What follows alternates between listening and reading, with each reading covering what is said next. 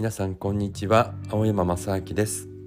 僕はヨガや瞑想を教えたり日本古来から伝わる地なし尺八という竹でできた笛を吹いていたり倍音発声法という歌い方で歌を歌ったりしています。皆さんお元気でしたでしょうか？僕はね今、えー、事務所を移転しているのです。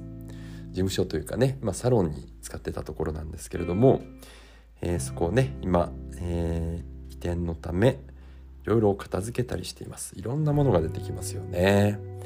こう断捨離でねどんどんどんどん捨ててはいるんですけれどもこうついついああこれ懐かしいなとかねこれは捨てようかどうしようかと迷ったりして、えー、なかなか え、一歩進んで一歩下がるというような感じでねでもだいぶ、えー、段ボールに詰めたりして、いい塩梅にはなってきています。はい。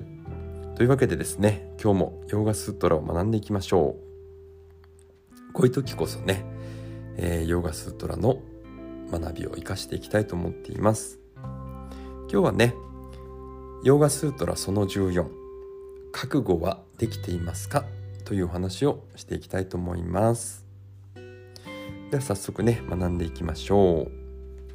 ヨーガスートラその14は、えー、練習はね、まあ、練習とか訓練は長い間休みなく大いなる真剣を持って励まれるならば健康な基礎を持つものとなるという内容ですサンスクリット語を読んでみますね。サトゥディールガカーラナイランタルヤサッカーラアーセビタドゥルダブーミというあの 例によってちょっと合ってるのかどうかわからないですけどね発音が。で意味を一つ一つねサンスクリット語の意味を解説しますと「サトゥ。それ。しかしディールガカーラ。長い時間。内乱たるや。途切れなく。サッカー。信念を持ってアーセービタ励まずあ怠けず励むこと。ドゥルダブーミヒ達成される。という意味になります。はい。もう少しね解説していくともうこのね訓練履修の、えー、第一の条件はそれが長い期間行われなければならないということである。えー、いきなりねここから聞いた人は何のこっちゃいということなんでまたね少し解説していきますと、えー、バイラーギャアビアーサというね、えー、自分の内側を見つめて、えー、クリシタ苦痛になる考えとあクリシタ苦痛にならない考えを見極めてで苦痛になる考えの方をどんどん少なくしていこうということですね。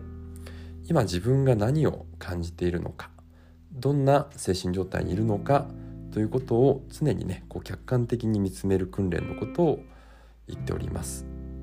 はい、でその訓練を時々やるんじゃなくてねもう休みなく、まあ、今この瞬間もそして真剣にやるということですね。はい、でまとめるとねこのアビアーサ・バイラーギャ、えー利欲といったりね、まあ、欲を手放してでその訓練をしていくということですけどね。でそれに必要なもの3つありますね。1つはま長い時間。で2つ目は絶え間なく。で3つ目は大いなる真剣さを持ってということです。でまあねこれだけ聞いてもはてというね 感じになっちゃうと思うんで、えー、ヒンドゥーの小話があったのでね、えー、伝えしていきたいと思います。この例え話とかねメタファーっていうのは非常にあの分かりにくいことでもああそれを聞くとねこういうことかってね腑に落ちたりするかもしれませんのでねでは話していきたいと思います。ヒンドゥー教のねヒンドゥーの聖典にこんな小話があるそうです。天界に住むナーラダという大仙人が人間の様子を見に地上にやってきましたそしてある日彼が森の中を通りかかると体中びっしりとアリ塚で覆われた修行者がいました。その修行者は一つの場所であまりにも長い間瞑想していたので全身がアリ塚で覆われてしまったのです。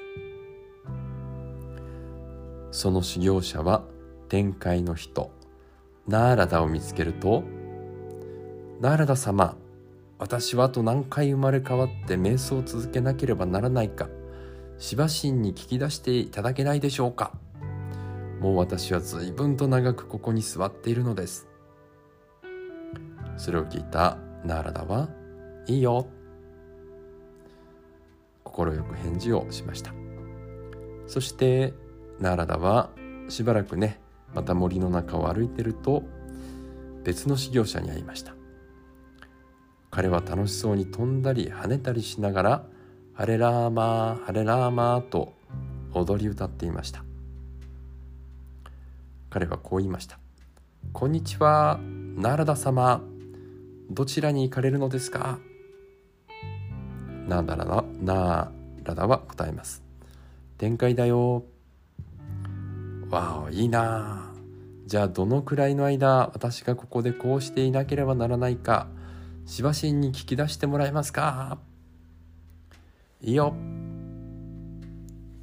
そして何年か過ぎてナーラダはまた同じ道を通りかかりました。すると例のアリ塚に包まれた修行者がナーラダを見つけてこう言いました「ナーラダ様もう何年待たせるんですか？神は何と言ってましたか？ナーダラナーラダは答えます。いやしばしに聞いてみたいのだが聞いてみたのだがお前さんはあと4回の生まれ変わりが必要とのことだったよ。えー、こんなに長い間修行したのに？これだけ待ったのに？あと4回もですか？と彼は泣きじゃくりました。そしてナーラダが森の中を歩いていくと例の修行者が踊ったり歌ったりしていました。ナーラダ様どうでしたか？私はあとどのくらい生まれ変わりが必要ですか？ナーラダは答えます。よし。そこに木があるだろう。はあの葉っぱの生い茂った大木ですか？その木の葉っぱを数えられるかい？何百何千と葉っぱが生い茂ってますが今数えますか？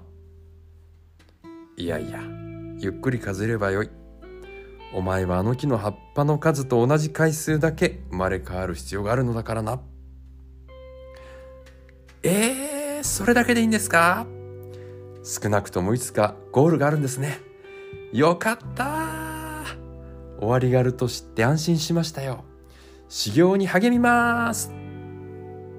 その時、天から美しい籠が降りてきて、その漁者はこう言いました。どうぞお乗りください。しばしんがあなたを迎え迎えに行くように言われました。え？でも、あの大木の葉っぱの数、生まれ変わりが必要なのでは？その通りです。しかしあなたはとっくにそのつもりになり喜んでそれを受け入れて修行しようとしましたね。ですからもうあなたは待つ必要はありません。さあ展開に参りましょう。そしてね上から下を見下ろすと下界ではアリ塚に覆われた男がまだしくしく泣いていました。漁者はこう言いました。